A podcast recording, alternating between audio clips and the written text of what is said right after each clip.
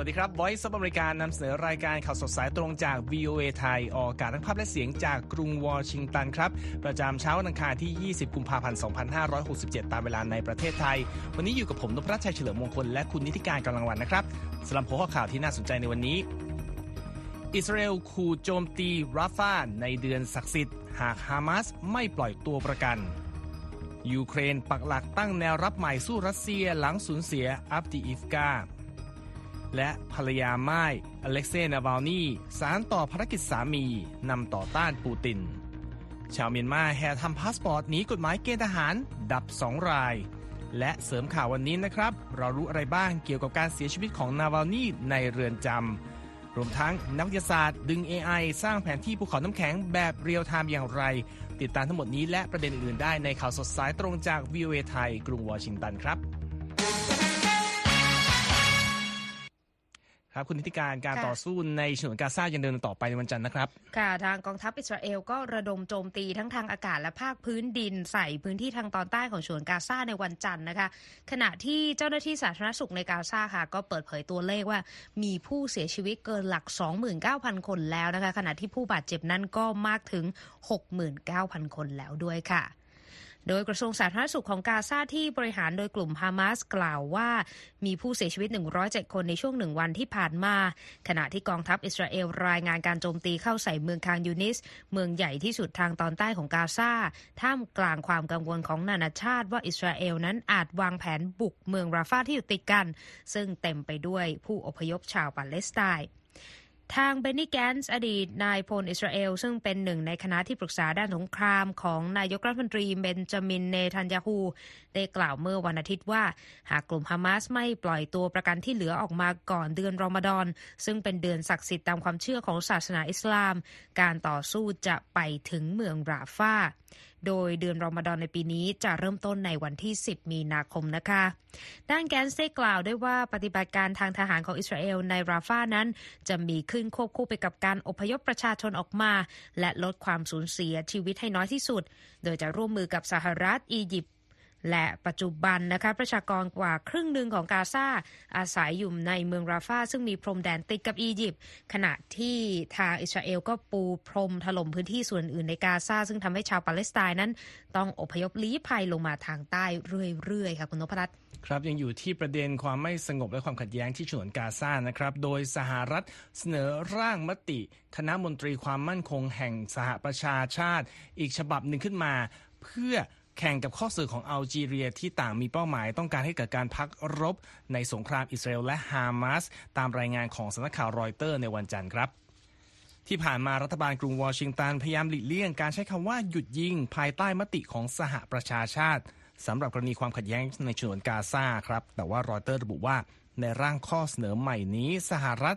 นำเสนอเนื้อความที่สะท้อนภาษาที่ประธานาธิบดีโจไบเดนกล่าวว่า ตนใช้พูดกับนายกรัฐมนตรีเบนจามินเนทันยาฮูระหว่างการพูดคุยกันเมื่อสัปดาห์ก่อนครับรายงานข่าวระบุว่าร่างข้อเสนอล่าสุดของสหรัฐ มีเนื้อความที่กำหนดว่า ภายใต้สถานการณ์ปัจจุบันที่การรุกคืบครั้งใหญ่ทางภาคพื้นดินเข้าไปในเมืองราฟาจะนำมาซึ่งอันตรายเพิ่มเติมต่อพลเรือน และภาวะพลัดถิ่นของพวกเขา รวมทั้งโอกาสที่จะเกิดการทะลักเข้าไปยังประเทศเพื่อนบ้านด้วย และยังชี้ด้วยว่าการที่อิสราเอลเตรียมบุกพื้นที่เมืองทางใต้สุดของฉนวนกาซาที่มีชาวปาเลสไตน์กว่า1ล้านคนลี้ภัยมาพักพิงอยู่แล้ว จะยิ่งส่งผลต่อสันติภาพและความมั่นคงในภูมิภาคได้นะครับ ในเวลานี้ก็ยังไม่มีความชัดเจนนะครับว่าร่างมติดังกล่าวจะถูกนำเสนอให้แก่คณะมนตรีความมั่นคง UN ที่มีสมาชิก 15 ประเทศพิจารณาหรือไม่และเมื่อใดนะครับ การเดินหน้าเสนอร่างข้อเสนอใหม่ของสหรัฐในวันจันทร์มีออกมา หลังลินดาโทมัสกรีนฟิลด์ทูตสหรัฐประจำ UN ส่งสัญญาณ พร้อมวีโต้คำร้องขอ ของแอลจีเรียเมื่อวันเสาร์ให้คณะมนตรีความมั่นคงออกเสียงรับรองร่างมติการจะทำข้อตกลงหยุดยิงฉับพลันในกาซาในวันอังคารครับ ค่ะขยับไปที่กลุ่มกบฏฮูตีในเยเมนนะคะออกมาอ้างความรับผิดชอบเมื่อวันจันทร์นะคะสำหรับการโจมตีเข้าใส่เรือขนส่งสินค้าที่ติดธงประเทศเบลิส ขณะแล่นผ่านช่องแคบอัลเบตมันเดฟนะคะ โดยมีเรืออีกลำที่ส่งสัญญาณขอความช่วยเหลือจากทหาร หลังจากที่มีรายงานว่ามีการโจมตีโดยขีปนาวุธเข้ามาในภูมิภาคนะคะ โดยแถลงการณ์ของฮูตีระบุว่าเรือของเบลีซที่ตนโจมตีเข้าใส่นั้น มีชื่อว่ารูบิมาเป็นเรือบรรทุกเทกอง ซึ่งติดระบบติดตามการขนส่งทางเรือ ซึ่งแสดงให้เห็นว่ากำลังเดินทางจากสหรัฐอาหรับเอมิเรตส์เข้าไปยังเบลแกเรียนะคะ หน่วยงาน UK Maritime Trade Operation หรือ UKMTO ของอังกฤษ เปิดเผยเมื่อวันจันทร์ได้ว่าลูกเรือของรูบี้มาสละเรือ หลังมีรายงานการเกิดเหตุเมื่อวันอาทิตย์ ในจุดที่ห่างจากทางใต้ของเยเมน เป็นระยะทางราว 65 กิโลเมตร โดยที่ตัวเรือที่ทอดสมออยู่นั้น และลูกเรือทั้งหมดปลอดภัยขณะเดียวกันทางบริษัทที่เชี่ยวชาญด้านความปลอดภัยของการเดินเรือได้บอกว่าเรือลำที่สองนั้น ติดธงประเทศกรีซแต่มีบริษัทของอังกฤษเป็นเจ้าของค่ะ โดยเป็นเรือบรรทุกสินค้าเช่นกัน รายงานการประสบเหตุในวันจันทร์ ในขณะที่กำลังเดินทางไปอาร์เจนตินาไปยังท่าเรือเมืองเอเดนของเยเมนนะคะ ทาง UKMTO รายงานว่าเรือลำที่สองประสบเหตุการระเบิดใกล้กับ ตัวลำเรือเท่านั้น และลูกเรือทุกคนปลอดภัย แล้วก็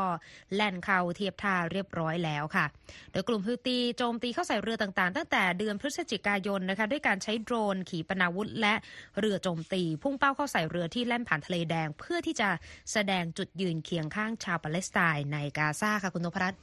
ครับจากสถานการณ์ความขัดแย้งที่ตะวันออกกลางไปต่อกันที่ยุโรปนะครับ โดยกองทัพยูเครนประกาศในวันจันทร์ว่าทหารที่ถอยร่นจากเมืองอัฟดีอิฟกาที่ถูกรัสเซียยึดครองไปเมื่อสุดสัปดาห์ที่ผ่านมาได้ปักหลักตั้งแนวป้องกันใหม่ในภาคตะวันออกของประเทศเพื่อป้องกันการรุกคืบของรัสเซียแล้วครับ รัสเซียสามารถยึดเมืองอัฟดีอิฟกาได้อย่างเบ็ดเสร็จเมื่อวันอาทิตย์ หลังจากที่ทหารยูเครนถอนกำลังออกไป ก็ถือเป็นชัยชนะในสนามรบครั้งใหญ่ที่สุดของรัสเซียในรอบ 9 เดือนนับตั้งแต่ยึดเมืองบามุดได้เมื่อเดือนพฤษภาคมปีที่แล้วครับ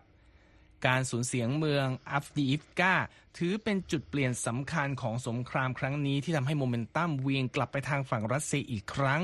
หลังจากที่ยูเครนไม่สามารถเพิ่มกำลังทหารและอาวุธยุโทโธปกรณ์ได้ ในขณะที่การเมืองภายในของสหรัฐกำลังส่งผลกระทบต่อความช่วยเหลือสำหรับยูเครนที่ยังคงไม่ได้รับการอนุมัติในรัฐสภาอเมริกันครับพลจัตวาแห่งกองทัพยูเครนโอเล็กซานเดอร์ทาร์นาฟสกี้ระบุทางสื่อเทเลแกรมว่ากองทัพยูเครนได้จัดตั้งแนวรับใหม่ และสามารถตอบโต้ความพยายามรุกไล่ของกองทัพรัสเซียไว้ได้สำเร็จ ประธานาธิบดีวลาดิมีร์ปูติน กล่าวถึงการยึดเมืองอัฟดีอิฟกาว่าเป็นชัยชนะครั้งสำคัญ โดยทางการกรุงมอสโก กล่าวว่าทหารยูเครนถอยร่นอย่างกระจัดกระจายและโกลาหล มีทหารและอาวุธบางส่วนถูกทิ้งไว้เบื้องหลังเซอร์ฮี สกูเรส ผอ.สถาบันที่ปรึกษา Defense Express ในกรุงเคียฟเชื่อว่าขณะนี้ รัสเซียมีทหารราว 80,000 คนกระจายกำลังรอบเมืองบาคมุตและอีก 40,000 คนรอบเมืองอัฟดีอิฟกา โดย คาดว่ากองทัพรัสเซียจะพยายามขยายกำลังตามแนวหน้ารอบเมืองมารีอินกาและรุกคืบครั้งใหม่ที่เมืองวูห์เลดาร์ซึ่งทหารยูเครนครอบครองอยู่นะครับโอเลสดานอฟ นักวิเคราะห์ด้านการทหารในกรุงเคียฟชี้ด้วยว่ารัสเซียจะเดินหน้ายึดครองดินแดนให้มากที่สุดเท่าที่จะทำได้ โดยเฉพาะพื้นที่รอบๆเขตปกครอง ที่ประธานาธิบดีปูตินประกาศว่าเป็นของรัสเซียอันได้แก่โดเนตสก์ ลูฮันสก์ เคอร์ซอนและซาปอริซเซีย ซึ่งยังไม่รับการยอมรับจากประชาคมโลกครับขณะนี้ท่านกำลังติดตามรายการข่าวสดสายตรงจากวีเอไทยอยู่นะครับ ยังมีประเด็นข่าวสารอื่นๆ น่าสนใจรออยู่ครับ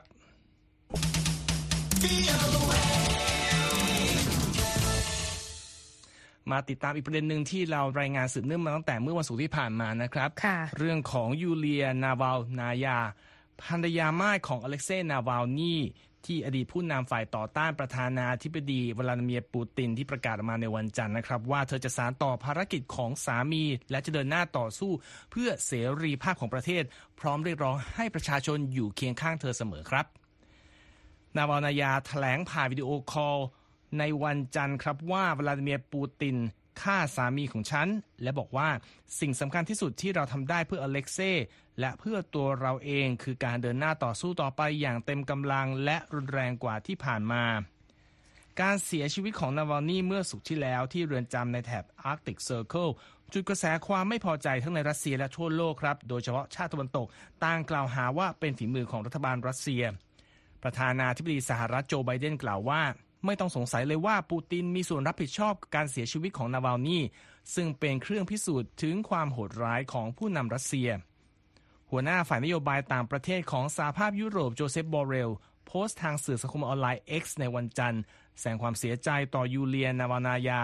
และระบุว่า วลาดิเมียร์ปูติน และระบอบการปกครองของเขาจะต้องรับผิดชอบครับ ทางประธานาธิบดีปูตินยังไม่ได้ออกมาแสดงความเห็นใดๆ ต่อการเสียชีวิตของนาวาลนีขณะที่โฆษกรัฐบาลรัสเซียเดมิทรีเพสคอฟกล่าวปฏิเสธข้อกล่าวหา และยืนยันว่ารัฐบาลรัสเซียไม่มีส่วนเกี่ยวข้อง พร้อมขอให้รอผลการชันสูตรศพของนาวาลนีซึ่งยังไม่มีออกมาจนถึงขณะนี้นะครับ ยูเลียนาวาลนายากล่าวด้วยว่า เราทราบแน่ชัดแล้วว่าทำไมปูติน จึงสังหารอเล็กเซย์เมื่อ 3 วันก่อน และบอกว่าเราจะเสาะหาให้ได้ว่าใครเป็นผู้ก่ออาชญากรรมนี้ และทำได้อย่างไร เราจะต้องเปิดเผยชื่อและใบหน้าของพวกเขาการเสียชีวิตของนาวานีเกิดขึ้นในเวลาไม่ถึงหนึ่งเดือนก่อนการเลือกตั้งรัสเซียที่จะเปิดทางให้ประธานาธิบดีปูติน ได้ดำรงตำแหน่งต่อไปอีก 6 ปี ซึ่ง เรียกเสียงวิพากษ์วิจารณ์และความไม่พอใจในตัวผู้นำรัสเซียรายนี้ ที่เดินหน้าจัดการผู้เห็นต่างทางการเมืองถึงประตูบ้านครับช่วงสุดสัปดาห์ที่ผ่านมาผู้คนจำนวนมากพากันวางดอกไม้ตามอนุสาวรีย์ต่างๆ ทั่วรัสเซีย เพื่อไว้อาลัยต่อการจากไปของผู้นำการต่อต้านรัฐบาลปูติน และมีรายงานผู้ถูกจับกุมไปหลายร้อยคนนะครับ ชาวรัสเซียจำนวนมากที่ลี้ภัยไปต่างประเทศหลังการ ลุกรานยูเครนของรัสเซียเมื่อปี 2022 ก็ต่างร่วมไว้อาลัยต่อนาวาลนี่เช่นกัน และเกิดการประท้วงในหลายประเทศของยุโรปครับ โดยผู้ประท้วงพากันตะโกนสาบแช่งปูติน โดยเรียกว่าเป็นฆาตกร และเรียกร้องให้นำตัวปูตินไปลงโทษที่ศาลอาญาระหว่างประเทศด้วยนะครับอย่างที่รายงานไปนะครับ อเล็กเซย์นาวาลนี่เสียชีวิตที่เรือนจำโพลาร์วูล์ฟ ในวันศุกร์ที่ผ่านมานะครับ เป็นหนึ่งในเรือนจำที่มีความเข้มงวดมากที่สุด แห่งหนึ่งในรัสเซียที่ปกคลุมไปด้วยหิมะเหนือ Arctic Circle ในระหว่างที่เขาต้องรับโทษจำคุกถึง 30 ปี ตอนนี้เราทราบรายละเอียดอะไรบ้างเกี่ยวกับการเสียชีวิตของผู้นำการต่อต้านรัฐบาลเครมลินครั้งนี้ คุณนิธิกาญจน์ กำลังวรรณเรียบเรียงรายละเอียดจากรอยเตอร์มานำเสนอนะครับ ค่ะ อย่างที่ทราบกันนะคะว่าการเสียชีวิตของอเล็กเซย์นาวาลนี่นักเคลื่อนไหวเพื่อต่อต้านการคอร์รัปชันของเจ้าหน้าที่รัฐ และผู้ที่เคยเคลื่อนไหวในการประท้วงต่อต้านรัฐบาลรัสเซียครั้งใหญ่ เสียชีวิตระหว่างรับโทษจำคุกในเรือนจำอันห่างไกลในอาร์กติกในวัย 47 ปีนะคะ ซึ่งแถลงการณ์ของเรือนจำรัฐบาลกลางในเขตปกครองยามาโล-เนเนตส์ ของรัสเซียก็ระบุว่านาวาลนี่รู้สึกไม่สบายหลังจากเดินอยู่บริเวณเรือนจำและเขาแทบจะหมดสติไปในทันทีและเสียชีวิตเมื่อเวลา 14นาฬิกา19 นาทีของวันที่ 16 กุมภาพันธ์นะคะ แต่ยังไม่มีรายละเอียดเกี่ยวกับการเสียชีวิตของนาวาลนีออกมานับแต่นั้น หลังจากที่ทางเรือนจำนะคะ และเจ้าที่การแพทย์ให้ข้อมูลเกี่ยวกับการเสียชีวิตของเขาค่ะคุณนพรัตน์ครับ มีข้อสงสัยว่าเขาเกิด สาเหตุการเสียชีวิตของนาวานีจะเป็นโรคเสียชีวิตฉับพลันใช่หรือไม่มีรายละเอียดอะไรไหมครับ ในประเด็นนี้นะคะคีรายามิชโฆษกของนาวานีค่ะเผยว่าลุดมิล่าแม่ของนาวานีในวัย 69 ปีนั้นได้รับแจ้งเกี่ยวกับการเสียชีวิตของลูกชาย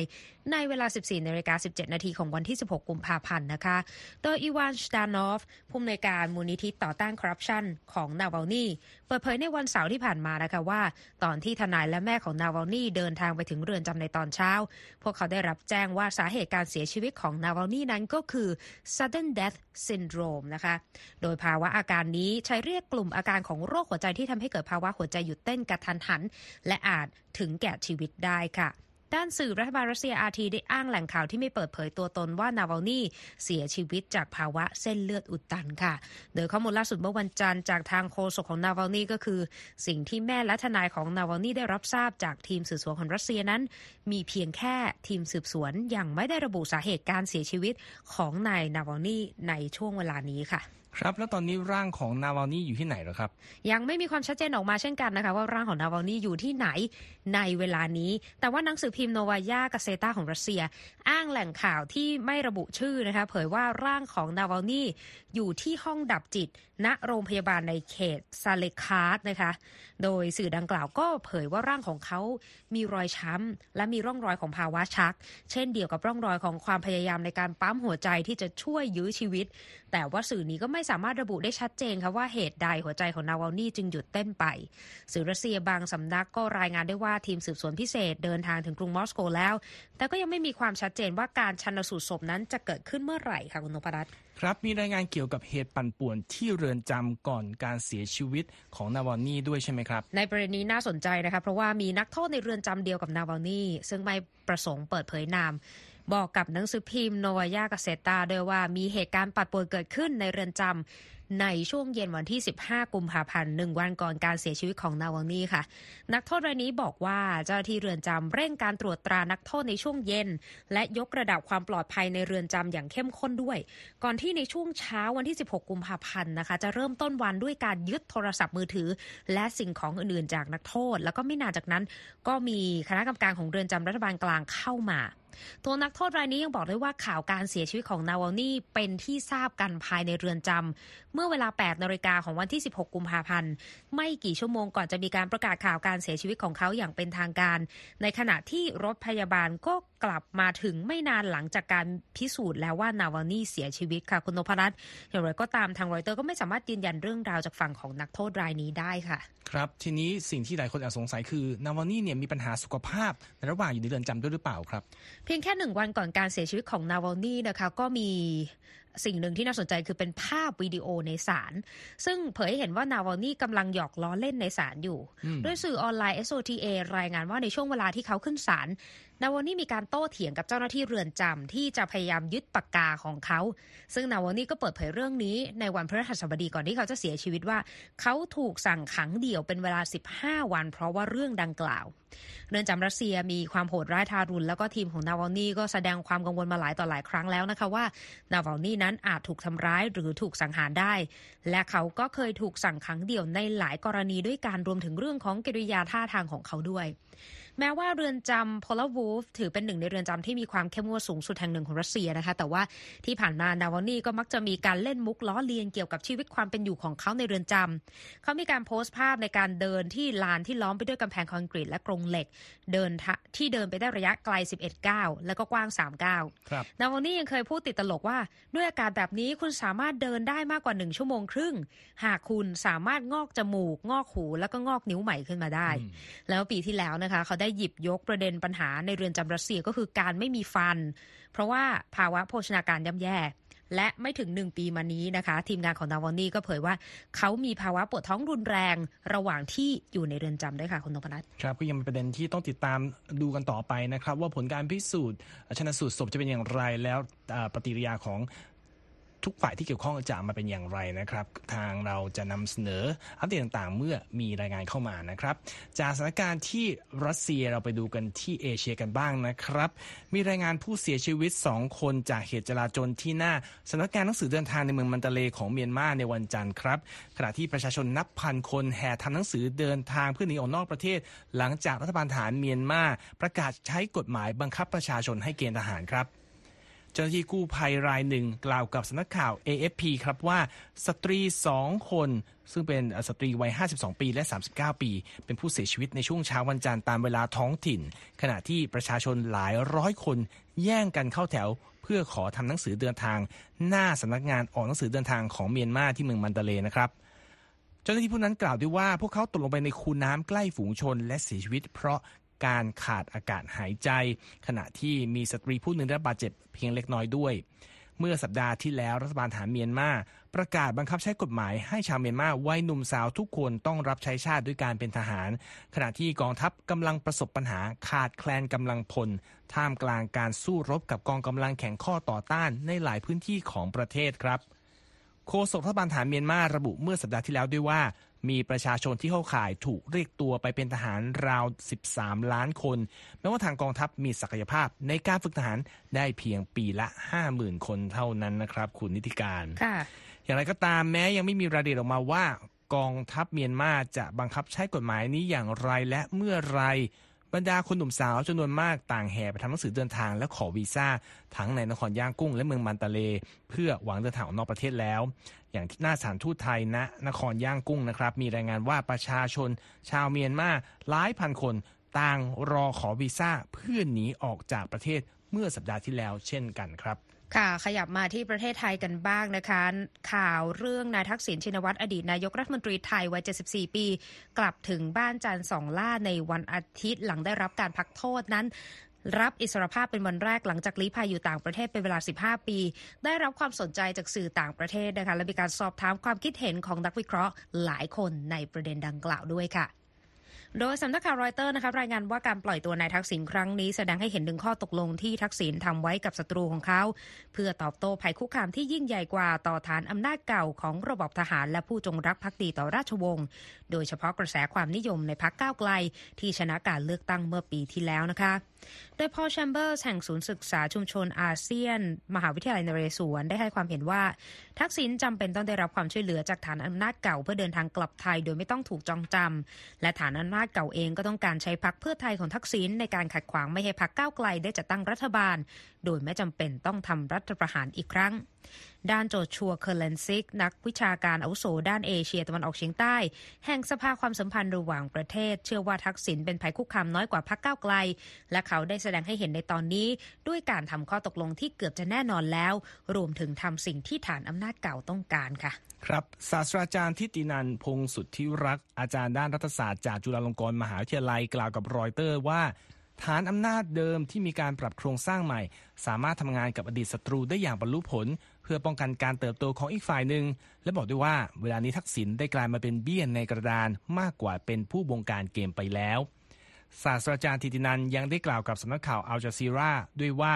การลดโทษของทักษิณจาก 8 ปีเหลือเพียง 1 ปี จากนั้นเหลือเป็นการพักโทษ 6 เดือน โดยที่ไม่ต้องถูกจำคุกแม้แต่คืนเดียว จะทำให้ เกิดความรู้สึกไม่เท่าเทียมและไม่ยุติธรรม และการที่เขาได้รับการปฏิบัติพิเศษ เหนือคนอื่น แต่เพียงผู้เดียวยิ่งไม่ได้ช่วยให้ความนิยมของพรรคเพื่อไทยเพิ่มขึ้นแต่อย่างใดครับ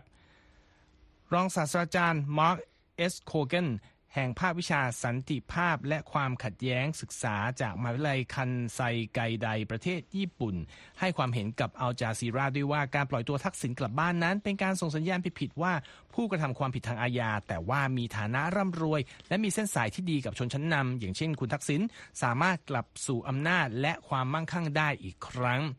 รองศาสตราจารย์โคเกนเชื่อว่าในที่สุดแล้วทักษิณน่าจะกลับมาเกี่ยวข้องกับการเมืองไทยอีก ขณะนี้เขาได้รับอิสระและเขาจะกลับเข้าไปมีส่วนร่วมกับกิจการต่างๆ ของประเทศอย่างแน่นอน ซึ่งจะทำให้เกิดคำถามถึงความชอบธรรมของรัฐบาลเศรษฐา เนื่องจากทักษิณคือผู้ที่ควบคุมพรรคเพื่อไทย นายประวิทย์โรจนพฤกษ์นักข่าวและนักวิเคราะห์การเมืองกล่าวกับอัลจาซีราว่าการปล่อยตัวทักษิณนำมาซึ่งคำถามมากกว่าคำตอบ และให้ความเห็นกับรอยเตอร์ว่าทักษิณควรให้นายกเศรษฐาพิสูจน์ตัวเองว่า เขาเป็นหุ่นเชิด หรือเป็นนายกตัวจริงท้ายสุดนะครับเควินฮิววิสันศาสตราจารย์กิตติคุณที่มหาวิทยาลัยแห่งนอร์ทแคโรไลนากล่าวกับ AP ว่าในด้านหนึ่งการที่ทักษิณกลับบ้านหาครอบครัวคือ ตอนจบของการผจญภัยทางการเมืองของเขาที่เริ่มต้นขึ้นด้วยการรัฐประหารเมื่อปี 2006 ซึ่งทำให้นายกซึ่งได้รับความนิยมสูงสุดต้องพ้นจากตำแหน่งครับทุกท่านก็สามารถกลับไปอ่านรายงานข่าวนี้และข่าวอื่นของเราได้นะครับ ที่เว็บไซต์ v i a t h a i com และอย่าลืม follow เราที่ Facebook Instagram และ X v i a t h a i และ subscribe YouTube v i a t h a i รวมทั้งกลับไปฟังย้อนหลังได้ที่ Spotify นะครับ วันนี้เป็นวันหยุดวันหนึ่งของสหรัฐนะครับทำให้ไม่มีรายงานการซื้อขายหลักทรัพย์ที่ตลาดหลักทรัพย์แต่เป็นวันหยุดที่มีความสนน่าสนใจแบบนึงใช่ไหมครับคุณใช่วิค่ะการเพราะว่าในวันจันทร์ที่ 3 ของเดือนกุมภาพันธ์ของทุกปีนะคะก็คือวันประธานาธิบดีในสหรัฐ ซึ่งมีจุดเริ่มต้นจากการเฉลิมฉลองวันคล้ายวันเกิดของจอร์จวอชิงตันนะคะหนึ่งในบิดาผู้ก่อตั้งประเทศ หรือว่า founding fathers แม้ว่าประธานาธิบดีคนแรกของสหรัฐผู้นี้จะไม่ชอบให้มีการจัดงานเอิกกระเริกใหญ่โตแต่เมื่อเวลาผ่านพ้นไปนับร้อยปีค่ะ วันหยุดของรัฐบาลกลางในวันนี้ กลับกลายมาเป็นวันหยุดสุดสัปดาห์ที่ยาวขึ้น แล้วก็มาพร้อมกับเทศกาลลดราคาสินค้าครั้งใหญ่ประจำปีไปซะแล้วค่ะ โดยเอกสารทางการระบุว่าจอร์จวอชิงตันเกิดเมื่อ 22 กุมภาพันธ์ ปี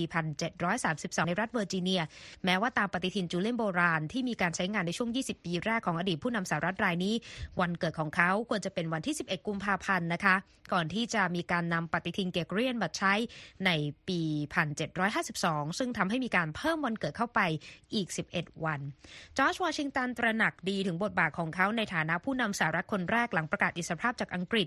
แต่ว่าไม่ต้องการถูกมองว่าได้รับเกียรติเสมอกษัตริย์นะคะ อ้างอิงจากศาสตราจารย์ด้านประวัติศาสตร์จากมหาวิทยาลัยเทมเพิลเซธบรูคแมนในฟิลาเดลเฟีย ซึ่งคนที่จัดงานวันเกิดให้เขาในอดีตนั้นก็คือจะเป็นเพื่อนร่วมงานในรัฐบาลซะมากกว่านะคะ ต่อมานะคะในปี 1879 ก็มีการประกาศวันคล้ายวันเกิดของจอร์จวอชิงตันให้เป็นวันหยุดตามกฎหมายสำหรับลูกจ้างและเจ้าหน้าที่รัฐบาลกลางในกรุงวอชิงตัน แต่ว่ามีชื่อแบบไม่เป็นทางการก็คือวันประธานาธิบดีนั่นเอง ก็เป็นหนึ่งในเก้าวันหยุดของรัฐบาลกลางของสหรัฐ ที่กำหนดให้เป็นวันหนึ่งของสัปดาห์แรกแทนนะคะ ตามข้อมูลจากหอจดหมายเหตุแห่งชาติ ก่อนที่ในปัจจุบันเนี่ยก็จะเป็นเรื่องการผลักดันให้เป็นทุกวันจันทร์ที่ 3 ของเดือนกุมภาพันธ์อย่างถาวร ในแง่ของการให้พนักงานแล้วก็ข้าราชการได้หยุดงาน และอีกด้านหนึ่งก็เป็นการกระตุ้นเศรษฐกิจนั่นเองค่ะคุณธงพรัตน์ครับก็เป็นความเปลี่ยนแปลงที่น่าสนใจในวัฒนธรรมของสหรัฐนะครับปิดท้ายวันนี้ไปดูเรื่องเกี่ยวกับการพัฒนา AI ในการทำแผนที่เอ่อภูเขาน้ำแข็งยักษ์ใหญ่อย่างรวดเร็ว แล้วก็เรียลไทม์ว่าเกิดขึ้นได้อย่างไรนะครับ ติดตามได้จากคุณคมสันศรีนาวิบุญชัยครับ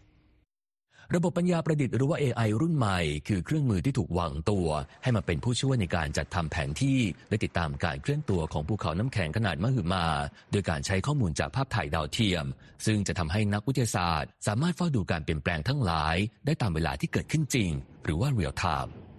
นักวิทยาศาสตร์จาก Arctic University of Norway คือผู้ที่ทำการพัฒนาอัลกอริทึมให้กับระบบ AI เพื่อจัดทำแผนที่พื้นผิวและโครงร่างของภูเขาน้ำแข็ง โดยใช้ข้อมูลจากภาพถ่ายดาวเทียมที่ได้รับมาจากองค์การอวกาศยุโรปหรือว่า ESA โดยความก้าวหน้านี้ช่วยให้นักวิทยาศาสตร์สามารถติดตามดูว่าภูเขาน้ำแข็งนั้นมีการหดตัว หรือว่าแตกออกจากกันได้อย่างไร ในขณะที่เกิดเหตุการณ์เช่นนั้นอยู่ แทนที่จะเป็นการประเมินย้อนหลัง So this um, new neural network is 10,000 times faster than humans can do this ดร task. แอนบรักมันโฟกมันอธิบายถึงความอัจฉริยะและความรวดเร็วของระบบ AI นี้ ว่าสามารถประมวลผลได้ไวกว่ามนุษย์ถึง 10,000 เท่า โดยปัญญาประดิษฐ์นี้นะครับสามารถร่างแผนที่ขอบเขตของภูเขาน้ำแข็ง และโครงร่างภูเขาน้ำแข็งโดยระยะเวลาเพียงหนึ่งในร้อยของวินาที ขณะที่มนุษย์นั้นต้องใช้เวลานานหลายนาที เครื่องมือใหม่นี้ยังนำเสนอข้อมูลที่มีรายละเอียดเพิ่มขึ้น และช่วยให้นักวิทยาศาสตร์สามารถวิเคราะห์และเข้าใจสถานการณ์ได้ดีกว่า การใช้ข้อมูลจากบริการแผนที่ที่มีอยู่ในปัจจุบัน ซึ่งมักประสบปัญหาการแยกภูเขาน้ำแข็งออกจากองค์ประกอบอื่น ๆ ภายในภาพอย่างไรก็ดีขณะที่การวิเคราะห์ตีความภาพถ่ายจากดาวเทียมโดยมนุษย์ ยังคงมีความแม่นยำมากกว่า แต่กระบวนการนี้ต้องใช้เวลานานกว่าทำให้ดรบรักมันโฟกมันเชื่อว่าระบบ AI เป็นทางเลือกที่มีประสิทธิภาพเหนือกว่า โดยเฉพาะเมื่อคำนึงถึงความสำคัญในการติดตามเฝ้าดูภูเขาน้ำแข็ง เพื่อจุดประสงค์ด้านความปลอดภัยทางน้ำและการศึกษาทางวิทยาศาสตร์ Now everything could be combined and we could also calculate the whole freshwater flux from icebergs automatically. ทั้งนี้การประเมินผลที่ว่องไวจาก AI ช่วยให้เหล่านักวิทยาศาสตร์สามารถตรวจสอบการไหลเข้าของน้ำจืด การเพิ่มหรือลดปริมาณน้ำในมหาสมุทรที่มีผลทำให้ภูเขาน้ำแข็งหดตัวหรือขยายเพิ่มขึ้น ซึ่งเป็นปัจจัยสำคัญที่จะส่งผลกระทบต่อระบบนิเวศทางทะเล what was really the bottleneck so far is that we needed manual outlines for the area change. ในทัศนะของดรบรักมันโฟกแมนนั้น สิ่งที่เป็นปัญหาคอขวดตลอดเวลาที่ผ่านมา คือการที่นักวิทยาศาสตร์ต้องสรุปรายละเอียดการเปลี่ยนแปลง ของโครงร่างภูเขาน้ำแข็งด้วยมือ ซึ่งทำให้การทำงานล่าช้า แต่ระบบใหม่นี้นะครับทำให้นักวิทยาศาสตร์สามารถรวบรวมข้อมูลทุกอย่างมาประมวลร่วมกัน และคำนวณการไหลเข้ามาของน้ำจืดทั้งหมด จากภูเขาน้ำแข็งได้โดยอัตโนมัติ ดรบาบรูสินฮา จากศูนย์สมุทรศาสตร์แห่งชาติของสหราชอาณาจักร กล่าวเสริมว่าการศึกษานี้แสดงให้เห็นถึงศักยภาพการเรียนรู้ของระบบคอมพิวเตอร์ ที่ช่วยเฝ้าประมวลผลข้อมูลได้ในทันที แม้ในพื้นที่ห่างไกลและยากจะเข้าถึง um, and very accurately. So I think this is a great technique to use. It's important to track icebergs in real time. Um, for a lot of that's for operational reasons. So ผู้เชี่ยวชาญท่านนี้นะครับยังได้อธิบายถึงความสำคัญในการติดตามข้อมูลของภูเขาน้ำแข็ง ว่าประเด็นนี้มีผลกระทบต่อหลายภาคส่วน อย่างเช่น ความปลอดภัยในการขนส่งทางเรือ หรือการเคลื่อนตัวของภูเขาน้ำแข็ง ที่อาจสร้างความเสียหายต่อสายเคเบิลใต้ท้องทะเล ซึ่งจะส่งผลกระทบต่อการติดต่อสื่อสารเป็นต้น ผมคมสารสีธนะวิบุญชัย VOA รายงาน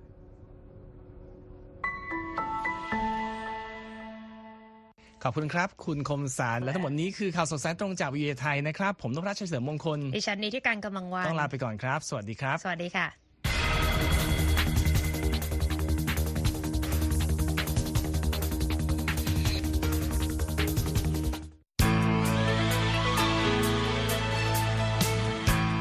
ครับและที่จบไปเป็นรายการจาก VOA ภาคภาษาไทย รายงานสดส่งตรงจากกรุงวอชิงตันประเทศสหรัฐ คุณผู้ฟังสามารถติดตามข่าวสารจากทั่วโลกได้ในทุกที่ทุกเวลาที่เว็บไซต์